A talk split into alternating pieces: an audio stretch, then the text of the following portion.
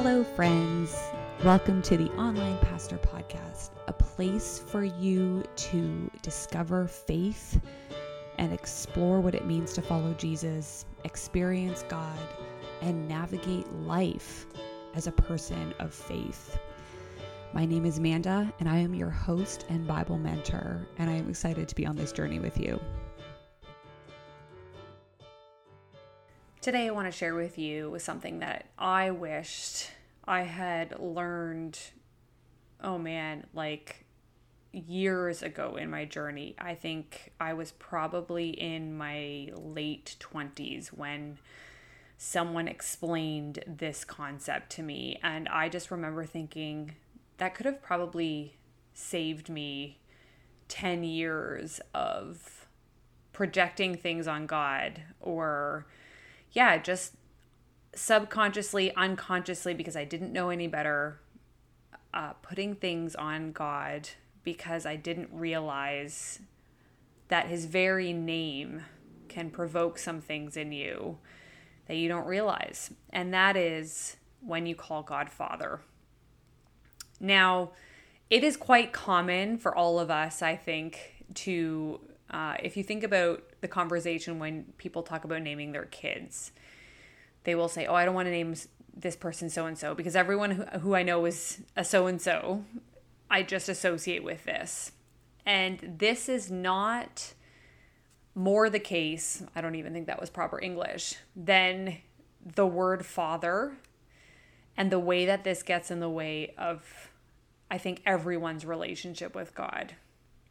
Now, I'm not saying that everyone had a bad dad. This is not a judgment on fathers. The reason I bring this up is because in Canada, we recently had Father's Day, and there's always these prayers that get said in Father's Day, or usually get said, where we also name the pain of people who grew up without a father or a father figure that wasn't healthy.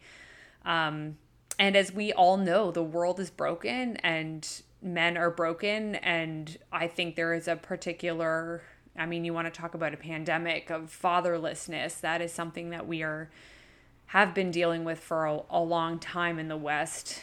Um, but when I discovered that your experience, especially of a child of your dad, subconsciously you take that into your faith life and the way that you interact with God is affected by your relationship with your father. I just had my mind blown. It was like a penny dropped. And this is not um, in any way a commentary on my own father, because my dad, especially when we were young, just really uh, provided for us. He was a, a, jokester. We had a lot of fun, uh, had a lot of adventures. Um, but he also wasn't perfect. And so those those flaws, and I'm going to say this I think parents, if you're honest, your kids know your flaws better than anyone. And those flaws are really exposed in parenting. I have a lot of friends who are going through parenting, and, and the line that we keep saying, or they say to me, is like, man, my kid's going to need so much therapy, even though they are trying their best. And I just had no idea about how much my understanding of father, which is formed when you don't have filters, you don't have language, it's implanted in that person, that child of who you are, that you take into your adult life, but then you take into your faith journey and into your interaction with God because He is introduced as God the Father. So, how can you not project your own experience of your father onto God the Father? I hope that I'm saying this to you. And my hope would be that this is not new, but this is one of the things when I think about resilient discipleship, or as I have been thinking about what do I wish someone had told me earlier in my journey. This is probably, if not the top one, it's in the top three.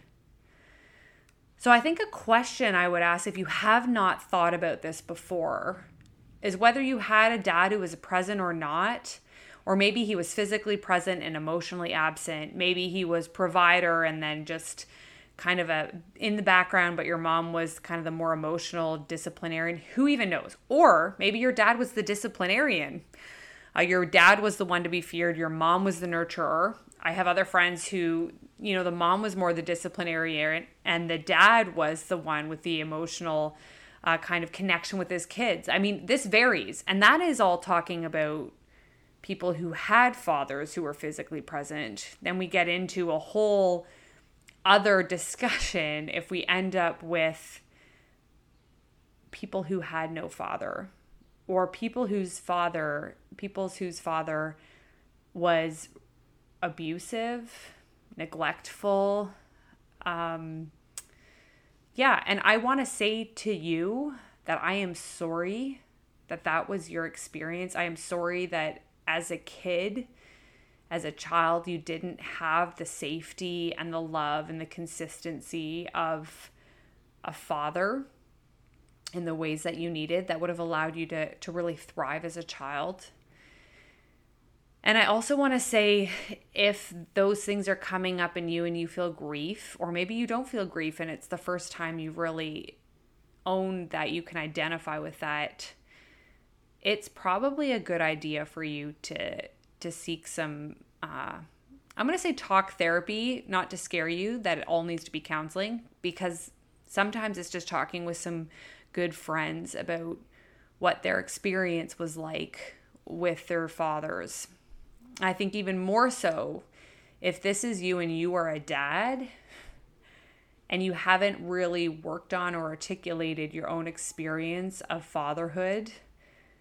I mean, you may be discovering that now as you parent, but I also think you are going to parent out of the way you were parented, either in reaction to it or because of it, and you want to lean in.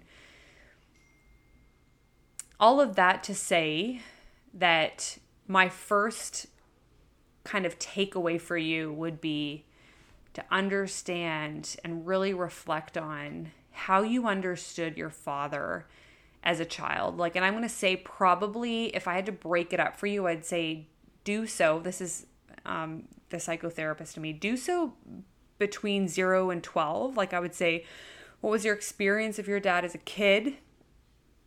What was your experience of your father as a teenager? Because oftentimes that's a very tense time the emerging adulthood phase uh, can sometimes be very rocky. And maybe even in that kind of do compare it, hold it loosely with your mom um, because you don't want to be overly hard on your dad. Like you probably walked through different journeys with both your parents. But as it pertains to God the Father, it's really necessary that you understand.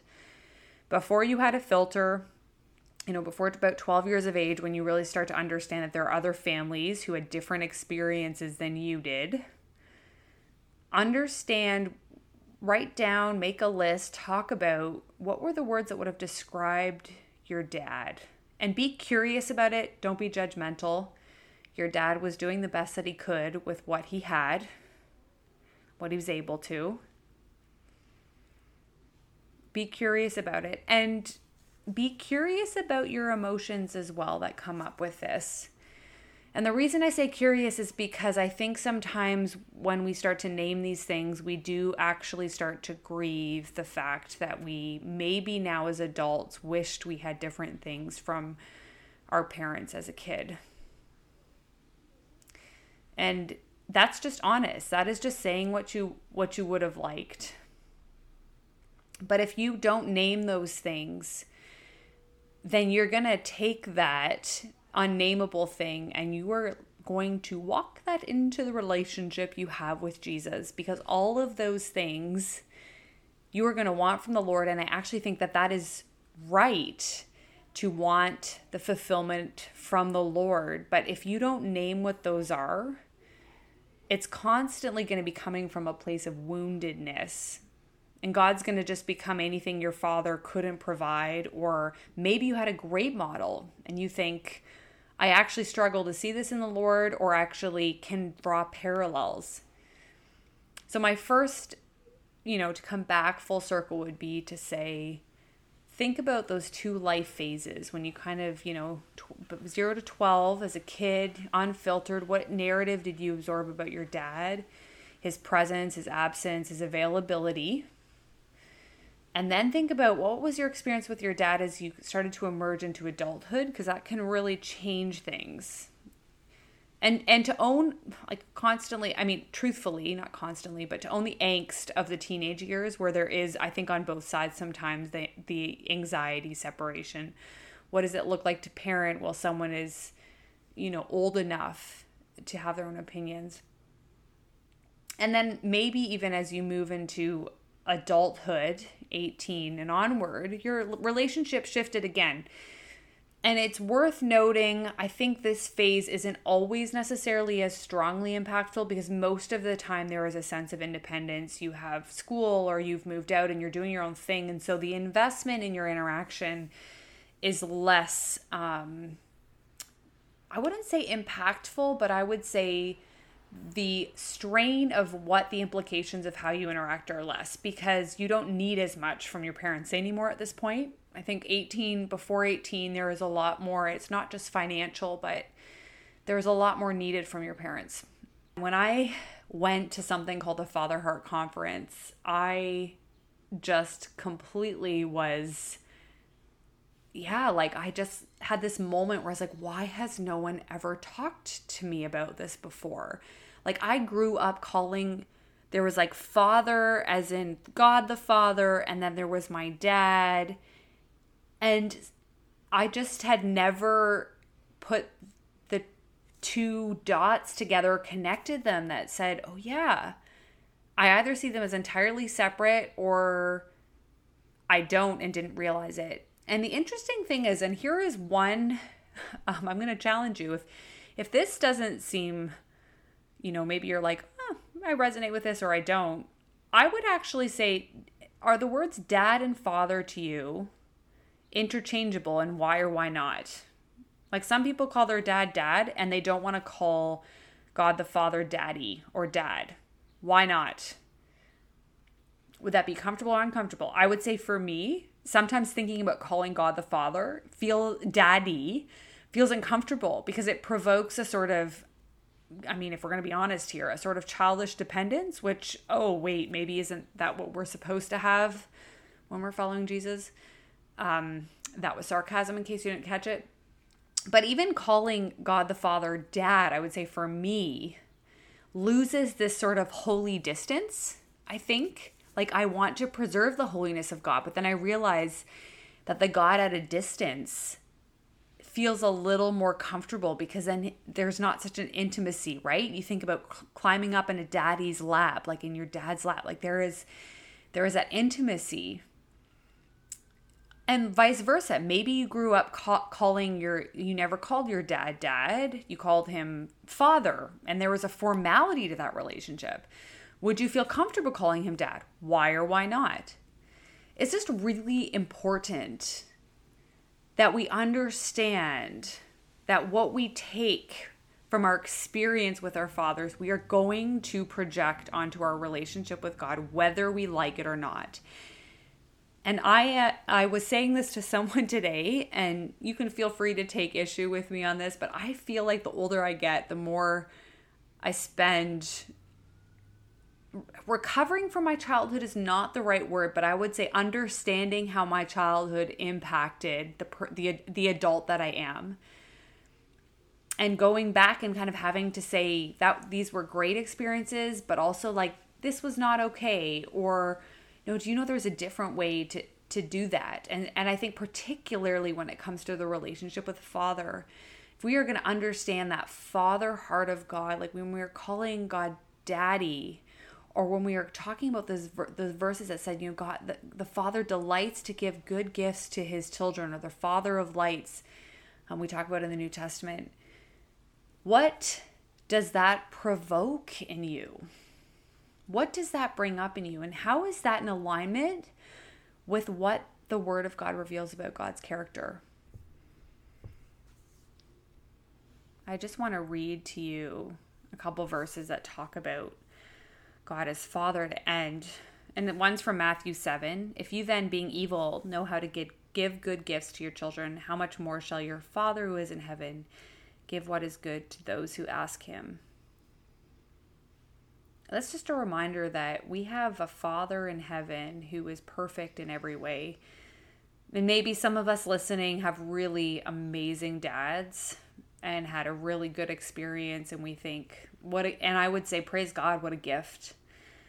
And maybe some of us had dads who were absent or dads who probably like all of us had some significant flaws and there were some ways in which they really gave us a great experience and other ways in which yeah they exposed um, the brokenness to their kids and the lord just wants to say that he loves you as a child just as you are and whether your dad your human father was absent, he will always be present. Whether your human dad was uh, unstable or unavailable, he will always be the same yesterday, today, and forever. And he is faithful to those who call on him and who seek him. He promises he will be found. Those gaps that you discover in your life, I would encourage you to hold grace for that man, whoever he is, who is your dad but also ask the Lord to heal those places. Ask your father, ask dad, the great dad, to show himself to you in the areas in which your your earthly father was lacking. And see how that shifts your relationship with him.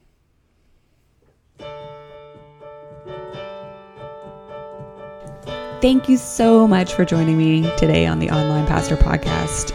Please take something away and talk to God about it. But also, don't take my word for it. Grab your Bibles and spend some time with Jesus. Stay current on the next episode by hitting subscribe and also stay connected by finding us under the handle The Online Pastor. I look forward to being with you again.